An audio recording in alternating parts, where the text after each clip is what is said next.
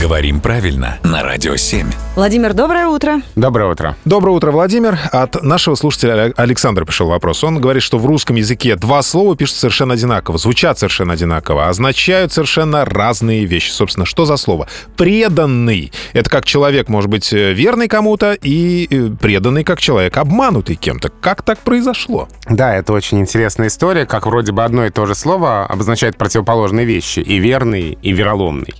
Но это связано со значением глагола «предать», а, старославянского, то есть «передать», сказали бы мы по-русски, буквально, если вы себя кому-то передаете, да, кому-то вверяете, то вы этому человеку преданы. Угу. Как бы вы э, ему себя передали. И в обратную сторону. И в обратную сторону. Вы мне какой-то секрет рассказали, да, вы мне поверили, вы мне доверились, а я как бы передал вас дальше там по людям все это пошло, да? Переданный как бы. Да, М. да. Э, То есть э, и вас могу предать, и вам могу быть предан. Вот и в ту, и в другую сторону. Это прям философская какая-то у нас тема получается. Да, а все идет от значения глагола «передать». Главное вовремя остановиться в таких случаях.